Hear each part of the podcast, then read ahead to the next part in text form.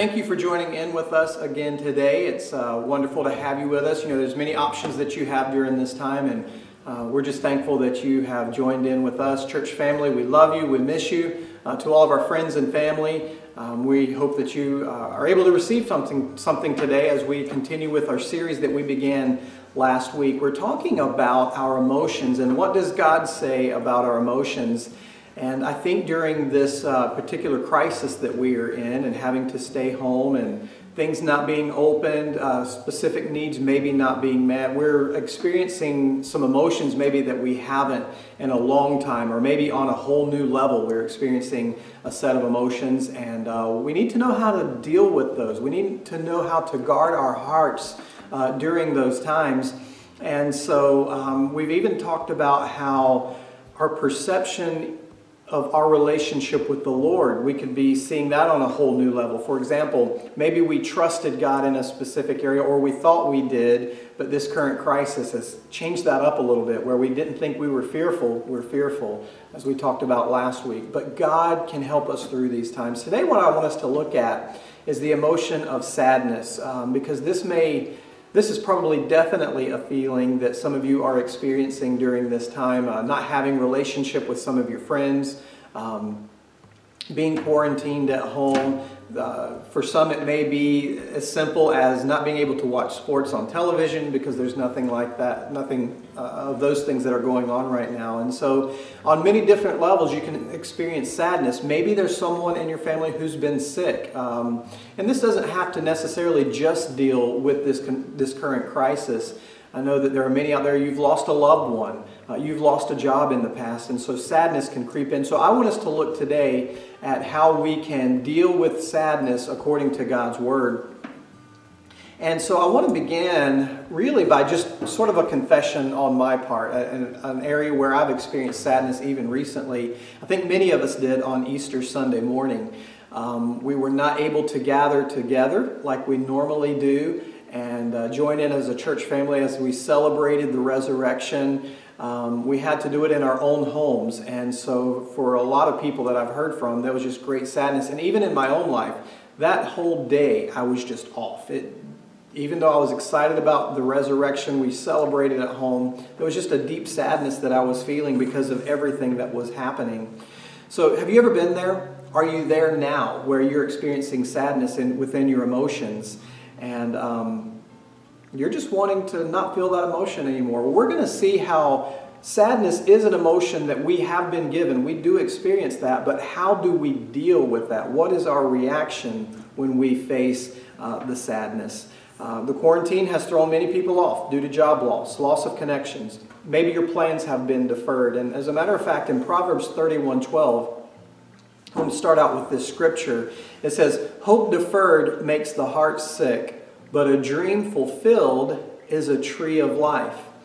Now, that word deferred is the same as delayed. So maybe hope has been delayed a little bit. Some of the hopes and dreams, you had vacation plans, you had home improvement plans, uh, birthday parties, anniversary, weddings, whatever they may be. And those things have been postponed for a little while. And what we read here in Proverbs, the writer says that that hope, when it's deferred, it makes the heart sick.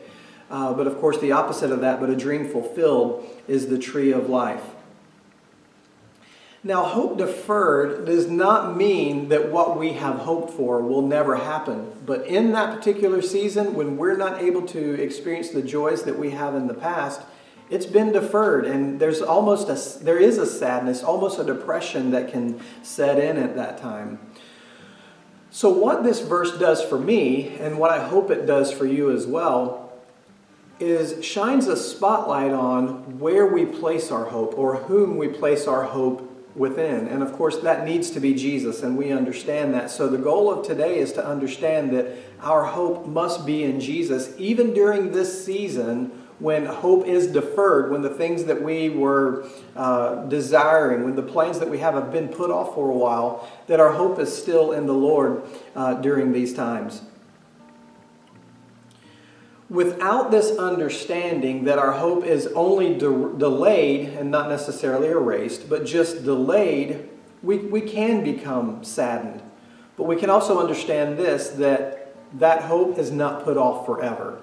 And so I want us to look at that. Ultimately, our hope is in Jesus. Psalm 119, verse 2 says this Joyful are those who obey his laws and search for him with all their heart. So, of course, we understand that that's where true joy comes from, and that's from our Savior, who is Jesus. Um, in his presence, there is fullness of joy. Um, to my church family, I mentioned this, I believe it was at the end of last year, that God has begun an awakening within me, um, and that's still continuing, just of the presence of Jesus and how important his presence truly is because within his presence there is fullness of joy. When I begin to think about all the good things that God has done over my life, even in the situations of life where um, I've been sad, where hope has been deferred, where something hasn't happened that I had hoped for. Then I begin to think about Jesus and all that he has done. And while it doesn't take away necessarily the, the sting of that sadness or the, the hope that has been deferred, priority begins to shift at that moment. And I can understand that, yes, while this doesn't ha- that hasn't happened, my focus, when it's on Jesus, healing begins to come in within my heart in those moments. We must understand that sadness isn't a, an acquired emotion. In other words, someone didn't have to teach you to be sad. It's an emotion that I guess you would say maybe came with who you are at different times in your life. Even maybe it's come upon you suddenly where you thought you were okay and then sadness just came upon you. Somebody didn't teach you that. It's an emotion that we have been given so that we can deal with life and, and how to um, react to things that may uh, happen to us. But we want to understand our reaction in these times must be based upon God's Word. God can guide us through these times, and we can have a proper perspective in the midst of sadness. In fact, when you look at the Bible, there are whole books that are written out of sadness. The book of Lamentations. You look at David's life, even as you read through the Psalms. And of course, many other writers and many other books within there uh, will talk about sadness and how to deal with those moments. Sadness must never be suppressed. We have to deal with this. Jesus wept over Jerusalem when he understood that she had not turned to him as he was hoping. He came for his people Jerusalem so that they would trust in him and have relationship with the Father. They would understand the great love that the Father had for them. And so Jesus wept over Jerusalem when they rejected him. You see, sadness is not a sin. It's the way that we express disappointment or loss or something being delayed. So sadness isn't wrong. So, in the midst of this, what is the proper way to deal with sadness? Because we know it's an emotion that we are going to experience. First of all, don't allow your brokenness to be your focus. For example, you've heard this before that we can have tunnel vision at times to where maybe we're in a moment of sadness and that's all we can see is the problem or the situation that is at hand. But God has invited you and me to see life's situations and circumstances from His point of view. Colossians 3:1 says this: Since you have been raised to new life with Christ, Set your sights on the realities of heaven, where Christ sits in the place of honor at God's right hand. Think about the things of heaven, not the things of earth. See, there's that heavenly perspective that God has invited us to view life from, from the realities of heaven and not the realities of earth. Now, yes, we do have to deal with the things that are here, but God wants us to give wants to give us a proper focus of the reality that we are in in that moment. So look from God's perspective. You can even ask him to help you see from his perspective during this time. Maybe you're caught in this emotion of sadness or whatever you're experiencing and you you can invite him. You can ask him, "Lord, will you show me your plan through all of this? God, will you show me how to properly deal with this sadness that I'm experiencing?" David said this in Psalm 23 4. He said, Even when I walk through the darkest valley, I will not be afraid, for you are close beside me. Your rod and your staff protect and comfort me. So it was a dark place that David was walking through. And he asked God for his help in, in, in all of this. He said, When I'm walking through this situation of life, I don't have to be afraid, don't have to experience that motion uh, as we talked last week about fear. But he understood that God was close beside me and that he was not only receiving protection, which we addressed fear last week, but this week, comfort me. You know, we're experiencing that comfort maybe even in the midst of sadness, that God is providing that. David was able to gain a heavenly perspective. You ever noticed how the things of this world can easily cloud our heavenly perspective? And it's almost like as you begin to pray, you almost snap out of it from time to time. I want to encourage you today. Ask God to help you, and He will. He'll do that for you. Romans 15 13 says this I pray that the God, the source of hope, will fill you completely with joy and peace because you trust in Him. Then you will overflow with confident hope through the power of the Holy Spirit. There's that word that we're looking at again today.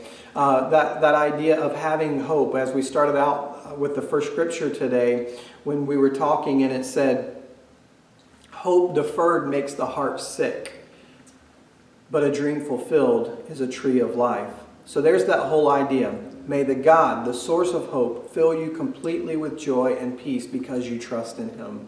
Then you will overflow with confident hope through the power of the Holy Spirit. See, God, who is the source, will give you the hope that you need in the midst of sadness. That word joy means delight. In the middle of the sadness that I was experiencing on that Sunday, I began to reflect on Jesus and what he had done. I began to delight in the Lord. And that's what he invites us to do. And that's gaining that heavenly perspective. Now, was the whole day, did I all of a sudden become Mr. Joyful? And no, it, I, it took me a little bit to get through that, to be quite honest. But God did help me through. He helped me begin to see from an, an eternal perspective. Secondly, to deal with sadness, we can redeem the emotion of sadness. Matthew 22, if you want to turn there, if you have your Bibles with, with you um, as you're watching this today. Matthew 22, we're going to begin in verse 37, and we're going to go through verse 39, talking about redeeming the emotion of sadness. Verse 37 Jesus replied, You must love the Lord your God with all your heart, all your soul, and all your mind. This is the first and greatest commandment. A second is equally important love your neighbor as yourself. Now, what in the world does that have to do with sadness and redeeming uh, the emotion that's there? First of all, surrender everything to the Lord. God is inviting us to do that, that we surrender everything to the Lord, who we are, that we love Him, that we love other people. And that's, that's talking about a surrender that is there. Luke 12, 29 says, And don't be concerned about what to eat, what to drink. Don't worry about such things. These things dominate the thoughts of unbelievers all over the world, but your Father already knows your needs. Seek the kingdom above all else, and He will give you everything you need. You know, God knows your needs already. And as He tells us in Matthew to love God with all of our heart, to also love our neighbor, the focus then becomes separate from who we are maybe I should say it this way the focus then turns off of ourselves into loving and honoring God and to loving and honoring other people. You maybe have heard this before that uh, one of the ways that depression can be treated is to go out and serve other people. Why is that? Because the attention turns from self to other people uh, in those moments. And so we love God, we love others. Um, as it goes on in Matthew, we understand that God knows our needs already, so we seek His kingdom, understanding that God is going to take care of us. So when our hope has been deferred, God, you're going to bring this around. You, you will take care of us. When you meet with God regarding your sadness, expect to walk away with a word from God that will redeem your sadness. Enter into His presence be with God. Pray. Maybe you need to take a few moments, get away from the family, go outside for a few moments, uh, uh, hide yourself away in a, in a particular room if you have to do that, and begin to seek the Lord and say, God, I need your joy today, that you would take this sadness and that you would redeem this, Lord. Thirdly, to deal with sadness, celebrate his presence. And I referred to that uh, as we were opening up today, but celebrate the presence of the Lord because there's nothing that's sweeter than the presence of God. All of our emotions can be redeemed whenever we're meeting with the Lord. He is the one who created us, and He understands everything that we are going through. I want to read you, read you a few scriptures out of the Psalms, and so I'm just going to go through these quickly. And, and if you're there at the table, you can write these down or go back and watch this again later. But Psalm 16:11 says, "You will show me the way of life, granting me the joy of your presence and the pleasures of living with you forever." There's that heavenly focus. God shows us the way of life. He grants us the joy of his presence. Psalm 30:11, "You have turned my mourning into joyful dancing. You have taken away my clothes of mourning and clothed me with joy." We're celebrating the presence of the Lord. And what is He doing? He's giving us His joy. He's taking of that sadness and giving us His joy. Psalm 147 3 says, He heals the brokenhearted and He bandages their wounds. See, that does not deny the fact that we go through times of sadness or, or wounds that, that we may have in our life. In fact, it acknowledges that we do have bandages uh, over our wounds. It does acknowledge the fact that we have broken hearts. But to start out, it says He heals those things. So allow God to do that in your heart today. And then finally, Psalm 34 18. The Lord is close to the brokenhearted. He rescues those whose spirits are crushed. Maybe that's you today. Maybe your spirit, you feel like it's just crushed because of life and as it's happening right now. Maybe your heart has been brokenhearted because of what you're not able to do. Hope has been deferred. But the Lord is close to you. Maybe this is not something that you're experiencing during this time. Hang on to these words because we will all experience the emotion of sadness throughout our life at some point. But God promises that He is close to those who call out to them, to, who call out to Him because of their brokenheartedness. God will rescue you. We're going to pray in just a few moments, but I want to encourage you to go over the questions that you received in the email or that's there on the Facebook page uh, if you're watching there. There's a few questions that you can answer alone, that you can answer with your family, um, that you can even discuss and talk about. You know, we need each other during these times as well, especially sadness, someone that you can um, just receive encouragement from or someone that you can encourage. So go over these four questions uh, that you have listed there and um, watch God do some amazing things in your life just in redeeming these emotions that we're experiencing during this time because God loves you. And if you've never received Jesus as your personal Savior today, as I'm closing in prayer, I want to give you an opportunity to do that because God promises to be close to you as well.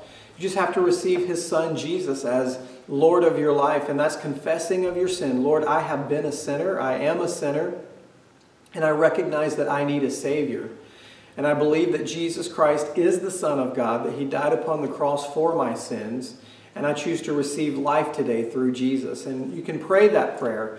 Uh, as we're closing out today. And if you're doing that, please let me know. Uh, you can respond through email, you can message me on Facebook Messenger, um, any, any ways like that, you can uh, email us here at info at livingabundantly.org to let us know that you've uh, chosen to be a, a Christ follower today.